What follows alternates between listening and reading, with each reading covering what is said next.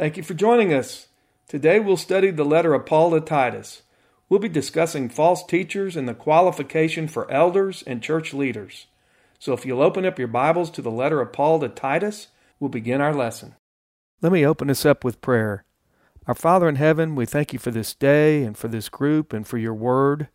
And as we study today some of the qualifications that you've set forth for elders and leaders in the church through the Apostle Paul, I ask that you put on each of our hearts those areas of our life that we need to focus on so that we can be better ambassadors and represent you to this very dark world that we live in.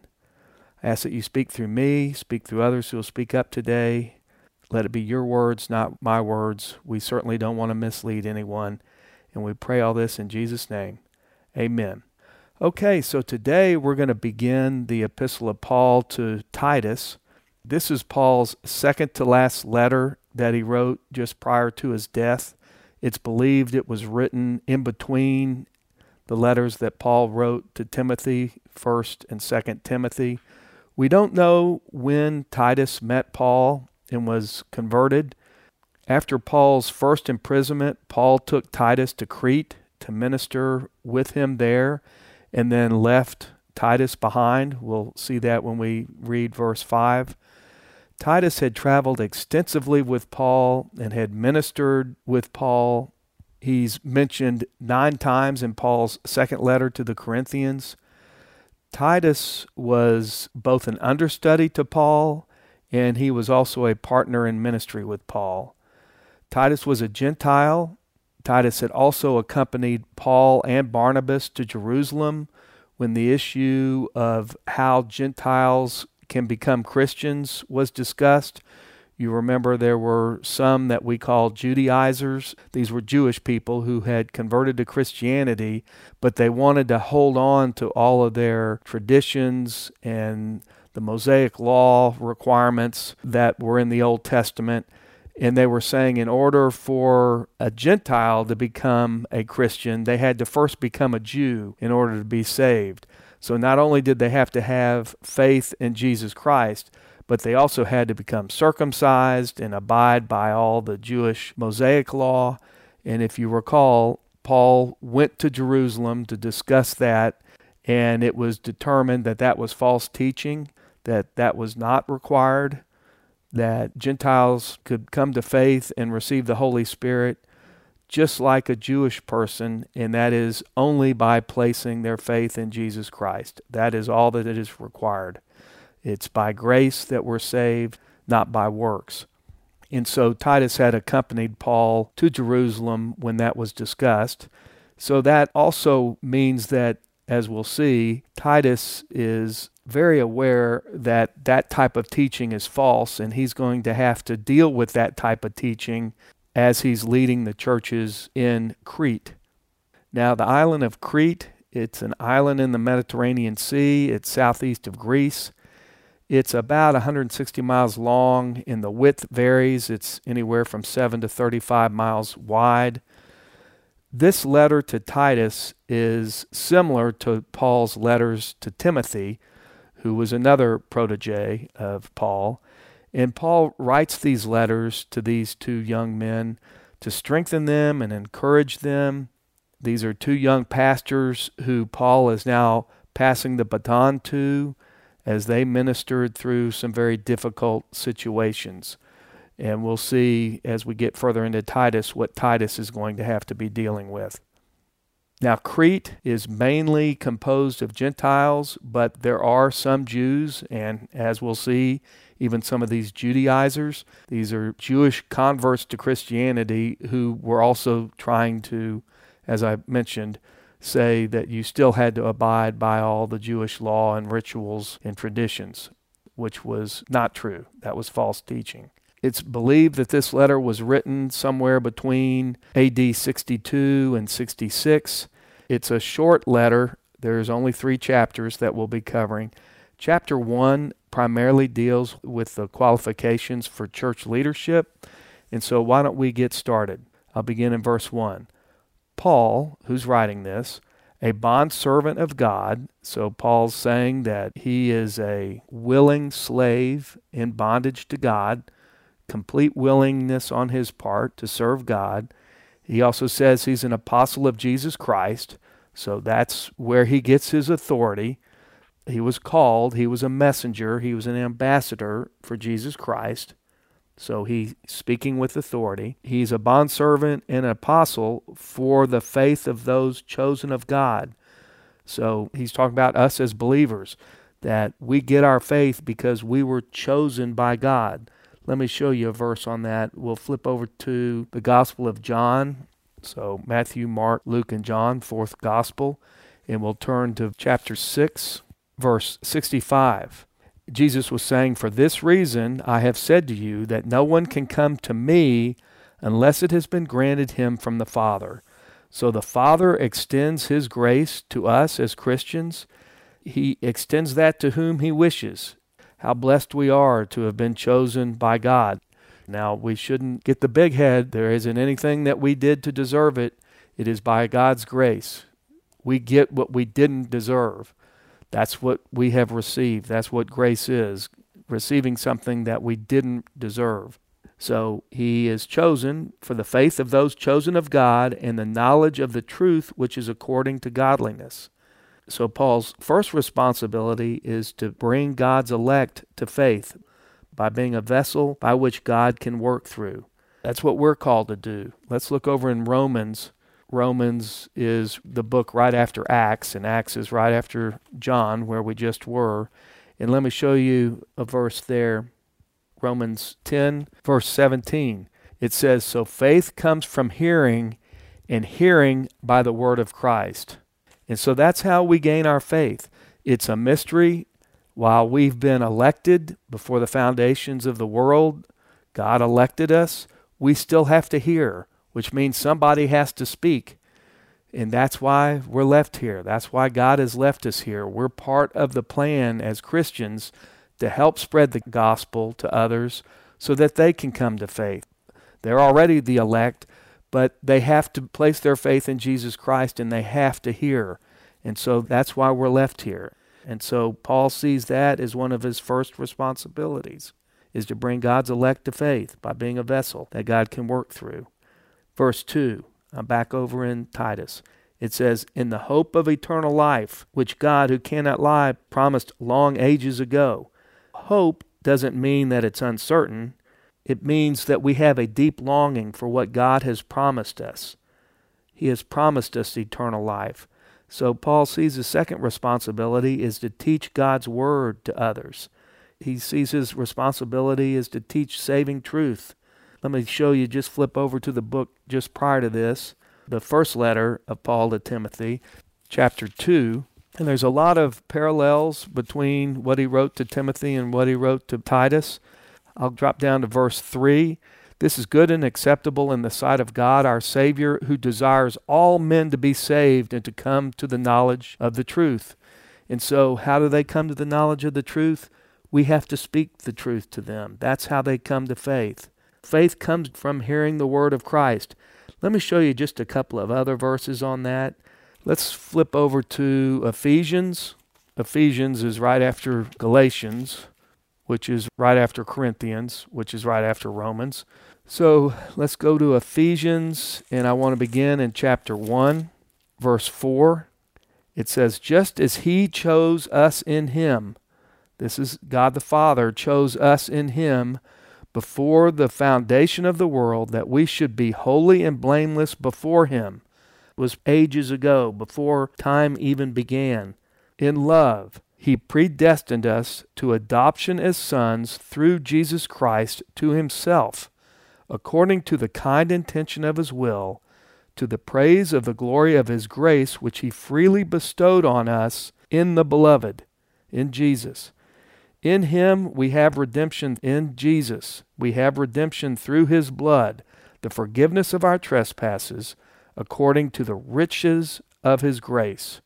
You see that? We get it through his grace. We don't earn it. We didn't do anything to deserve it. Verse 8, which he lavished upon us in all wisdom and insight, he made known to us the mystery of his will, according to his kind intention, which he purposed in him with a view to an administration suitable to the fullness of the times, that is, the summing up of all things in Christ, things in the heavens and things upon the earth. In him also we have obtained an inheritance, having been predestined according to his purpose, who works all things after the counsel of his will, to the end that we who were the first to hope in Christ should be to the praise of his glory. So God chose us before even time began, before creation. Now stay right there in Ephesians and let's go over to chapter 2. Just flip over a page. And I read this verse to us all the time, but let's look at chapter 2, verse 8 in Ephesians. It says, For by grace you have been saved through faith, that not of yourselves, it, and that it is our faith, is the gift of God, not as a result of works that no one should boast. For we are his workmanship, created in Christ Jesus for good works, which God prepared beforehand that we should walk in them. So this was all ordained to us. God elected us before we were ever even born, before we were created. Now, let me flip back over to Romans. I want to just go back over to the left from Ephesians. Go to the left pass Corinthians, keep going left, and you'll get to Romans. And let's look at Romans chapter 4. Let me start in verse 4. Now, to the one who works, his wage is not reckoned as a favor, but as what is due. So if we could earn our faith, it would say, okay, well, we're going to work, and now we're going to put God into a position that He has to owe us something. We can't ever do anything to put God into a position that He owes us something. It's not through works. Verse 5 But to the one who does not work, but believes in Him, so it's not by our works, it's only by our belief, it's by our faith, who justifies the ungodly, his faith is reckoned as righteousness. So our faith is what gives us our righteousness. It isn't anything we do, it isn't anything we did to earn it. It's by our faith that we are then clothed in the righteousness of Jesus Christ. And then I'll just show you one more. Go back over to Titus. Go back where we were. Letter right before that, 2 Timothy. Let's go to 2 Timothy 1, verses 8 and 9. Therefore, do not be ashamed of the testimony of our Lord or of me, his prisoner. This is Paul writing. But join with me in suffering for the gospel according to the power of God, who has saved us and called us. See that? We've been called. He has called us with a holy calling, not according to our works, but according to his own purpose and grace, which was granted us in Christ Jesus from all eternity so it was given to us before time even began. That's what Paul is referring to. So let's go back over to Titus, verse 3. But at the proper time manifested even his word in the proclamation with which I was entrusted according to the commandment of God our Savior. So Paul's third responsibility was to proclaim God's word, to teach and preach and explain the truth. So now, verse 4, he says he's writing this letter to Titus. Verse 4, to Titus. That's who he's writing this letter to. But Paul intended for this letter to be circulated and read within the churches within Crete to give the authority to Titus. He says to Titus, My true child in a common faith.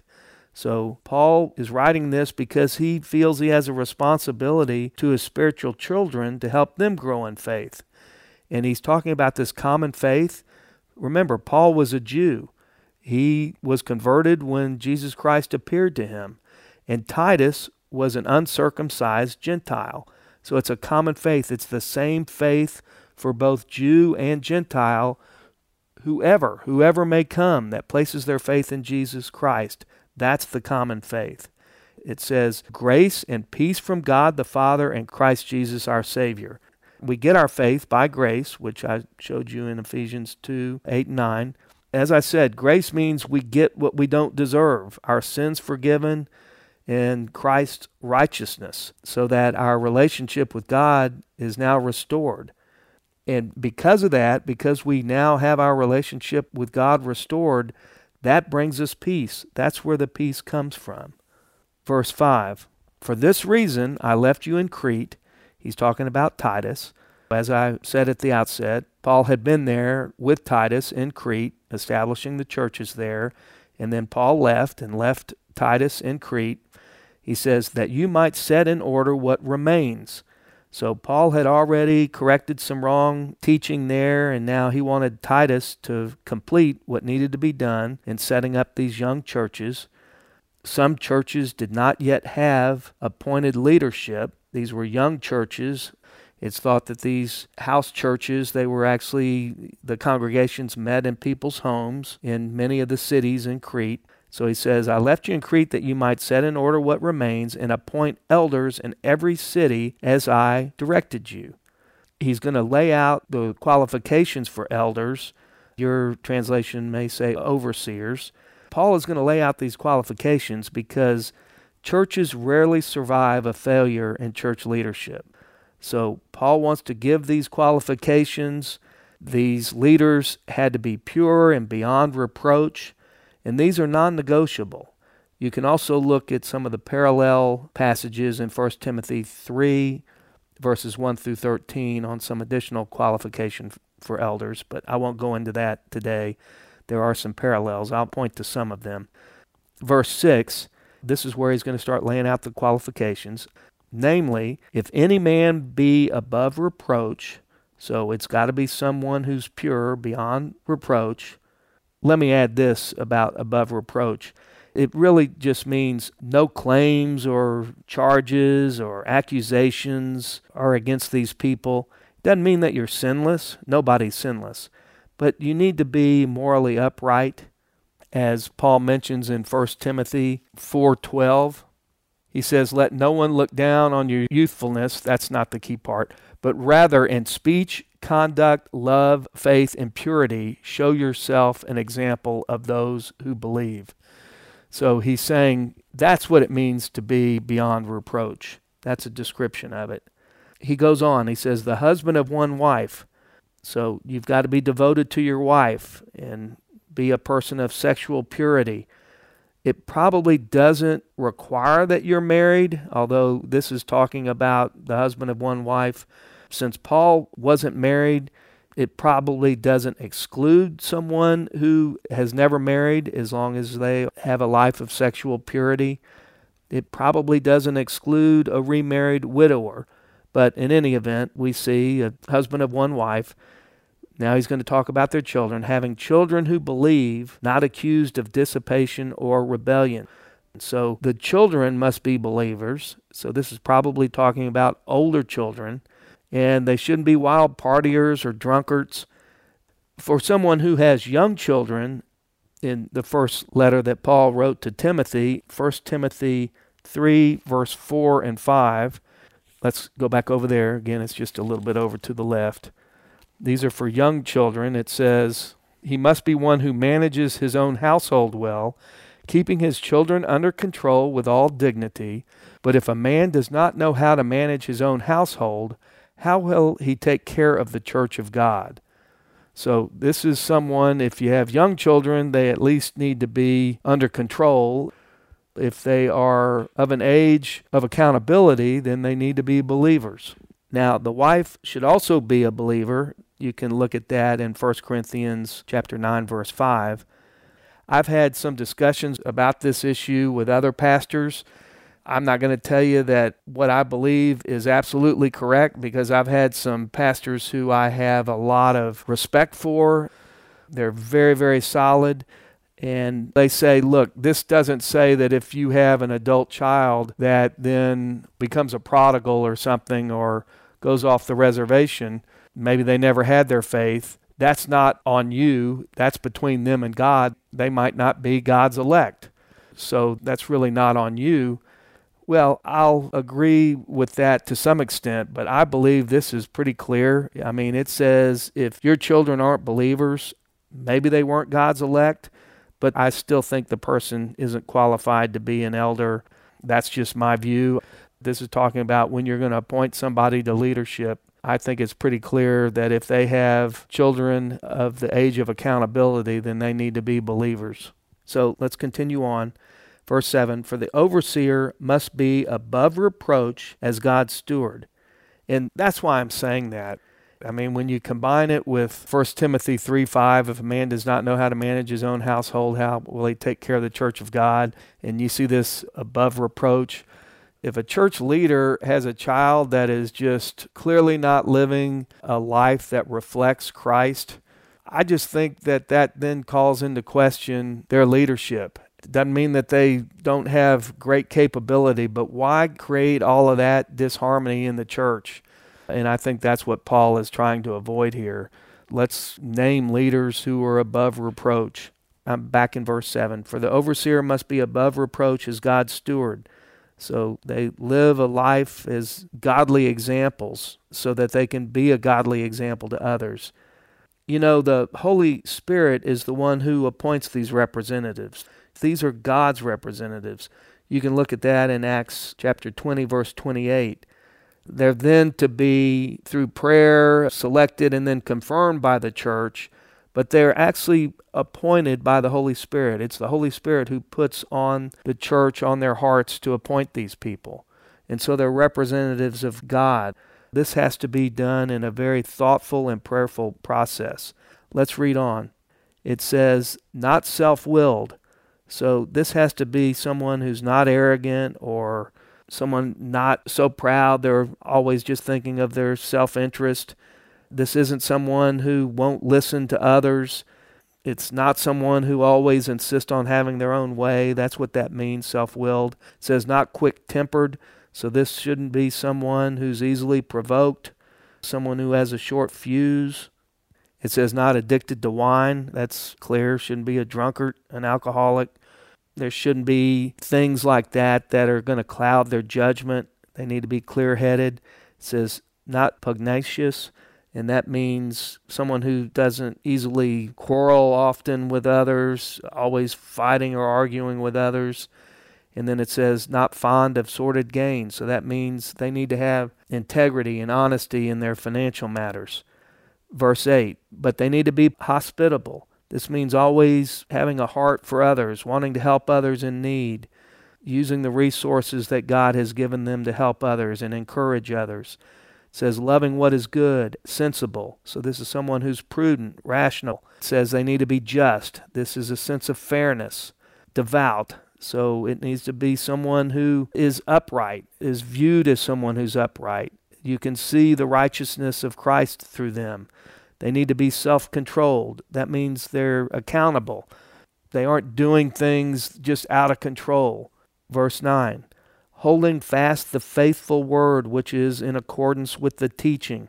So, in order to be a good teacher, they must spend time in studying the word and be loyal to Scripture, committed to its truth, and committed to the inerrancy of the Bible so that they can teach others.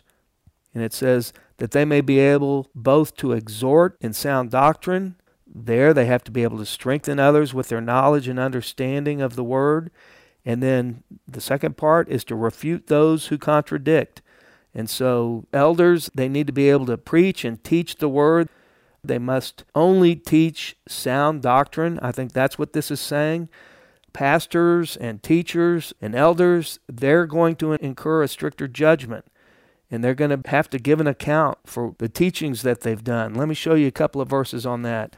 I'll just flip over there and show them to you. You can go if you want. James, I'll go over to James, which is over to the right after Hebrews, James 3 1. And it says, Let not many of you become teachers, my brethren, knowing that as such we shall incur a stricter judgment. So, people who are teachers of the word, they need to realize that they need to have sound judgment and have solid theology that they can teach others. And then Hebrews 13, 17, just if you're in James, just go over to the left just a few pages. Then it says, Obey your leaders and submit to them, for they keep watch over your souls as those who will give an account. And so, anyone who is a teacher or a preacher, they're going to have to give an account for what they taught. And finally, in Revelation 22, verses 18 through 19, it says that we're not to add to or take away from the word. And unfortunately, many of our denominations today, they're using their black highlighter to mark out the things that the congregation doesn't want to hear. It's really sad. And we're told not to do that. In fact, go back over to Titus, and then if you'll just flip over one page, you'll be over in 2 Timothy chapter 4 and I'll point you to verse 3. It says, For the time will come when they will not endure sound doctrine, that's the congregation, but wanting to have their ears tickled, they will accumulate for themselves teachers in accordance to their own desires, and will turn away their ears from the truth and will turn aside to myths. And that's exactly what we see in so many of our denominations today. They're tearing out pages, they're using the black highlighter on scripture that they just know that if they teach that truth, they're going to lose part of their congregation, which means they're going to lose the money. So they either don't talk about those verses in Scripture at all, or they say they don't apply any longer. And, and that's exactly what this is addressing because the congregation, they don't want to hear these things. Even though they claim to be very tolerant in our culture today, they absolutely don't want to hear the truth. They want to hear their own thing. So let's go back over to Titus. And so, where they're talking about and refute those who contradict, we need to do that in a firm way, but we need to do that in a way that we teach with love. And I'll talk about that when we get a little bit further down in this study. Verse 10 For there are many rebellious men, empty talkers and deceivers, especially those of the circumcision. So he's saying there are many false teachers out there. There are many of them. I've said this before. I think the greatest spiritual danger comes from inside the church. In fact, even Paul told us that in Acts 20. Let's go back over to Acts. Remember, it's the fifth book, comes right after the four Gospels. And I'll go to Acts 20 and I'll jump in at verse 29. It says, I know that after my departure, and this is Paul talking, savage wolves will come in among you, not sparing the flock. And from among your own selves men will arise, speaking perverse things to draw away the disciples after them. So that's what we're seeing in many of our churches today. And that's what Paul is talking about here. There are many people that are converts coming into the church and then teaching false doctrine. And what does he say about those? Verse 11, he says, They must be silenced because they are upsetting whole families. That to me means they were probably going door to door with their teaching so that they could easily intimidate people rather than teaching it in larger groups where they could be called out. And remember, he's talking about those of the circumcision. So these are Jews and Judaizers in the church who I had explained what that term meant earlier.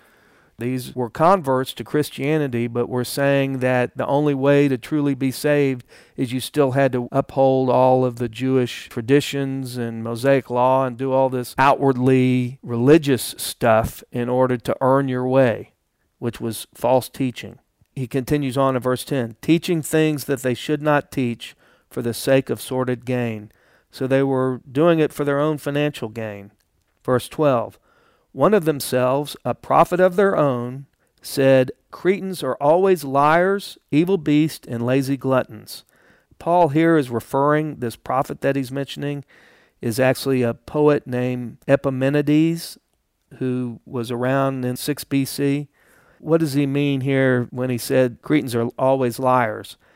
What he may be referring to is Cretans used to claim that Zeus was buried in Crete of course, that doesn't make sense because people who believed in Zeus, he was supposed to be an immortal, but in any event, that's what they claimed, and he refers to them as evil beast, which is probably referring to some of their wild, sensual appetites and lazy gluttons. They hated to work, but they loved to eat. That was the reputation for people who lived in Crete. They were liars, evil beasts, and lazy gluttons. And look what Paul says in verse 13 This testimony is true. So Paul says, yeah, even that 600 year old testimony, it's still true. But he continues on, for this cause, reprove them severely, that they may be sound in the faith. So Paul's saying, rebuke this false teaching strongly, but we should do it with patience and with instruction and with a view to helping turn them around and bringing them back to true faith. He said something similar to this in the letter to Timothy. Look at 2 Timothy chapter 2 verse 24.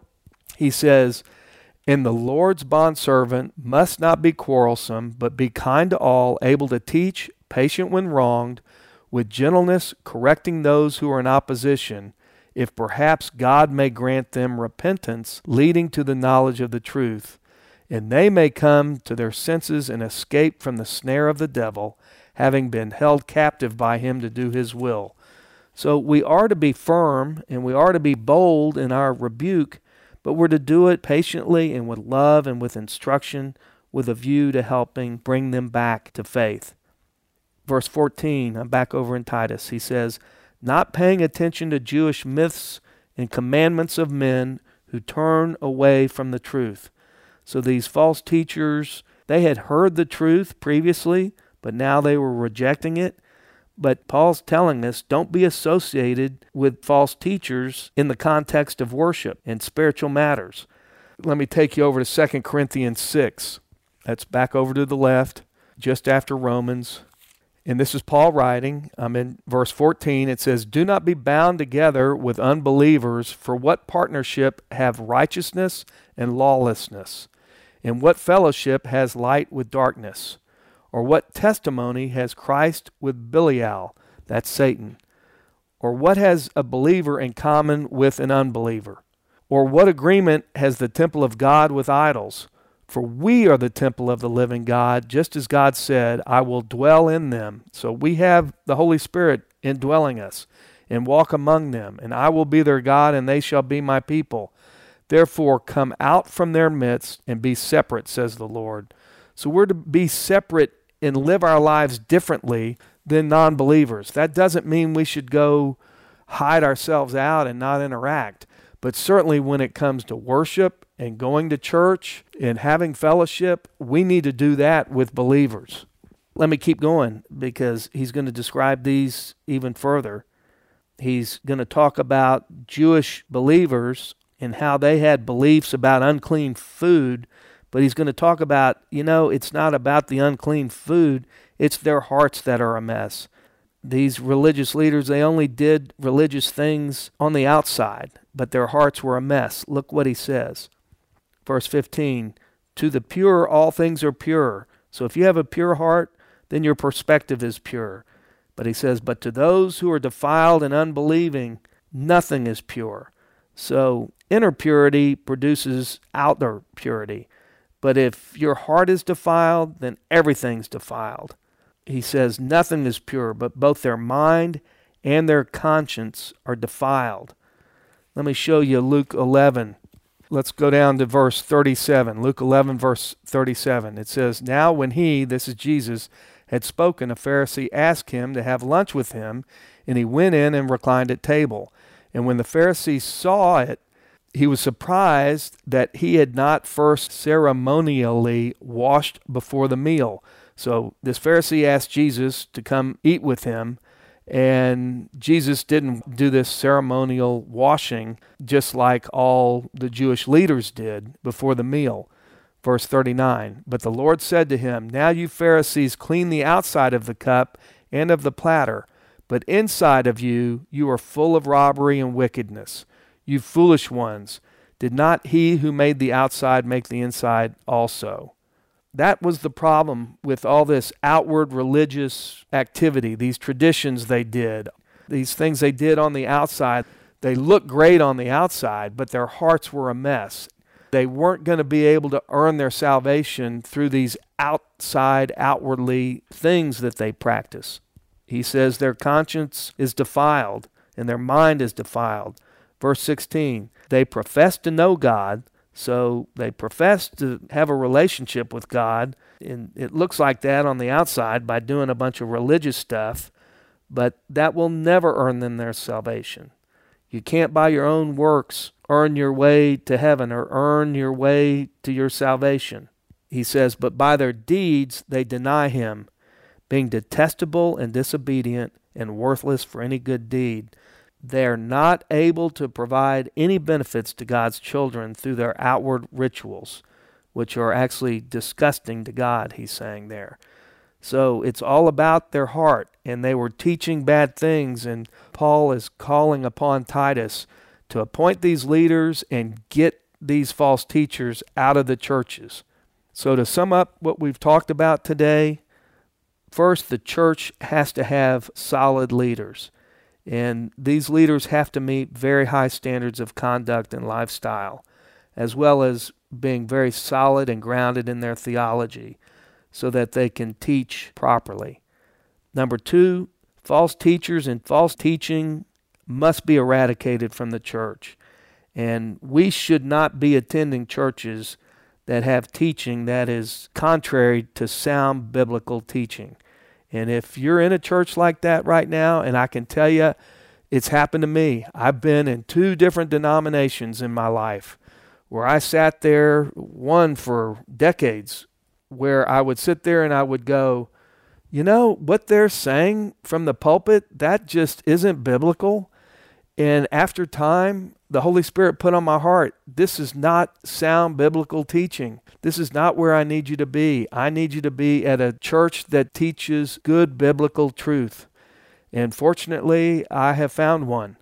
And I think that's why you see some of the mainline denominations, I'm not saying all of them, but there are many of them today that they're seeing their membership decline because they've been swayed by the culture just like we saw over in 2 Timothy chapter 4, where it says these people want to have their ears tickled and they accumulate for themselves teachers in accordance with their own desires rather than good, sound biblical teaching.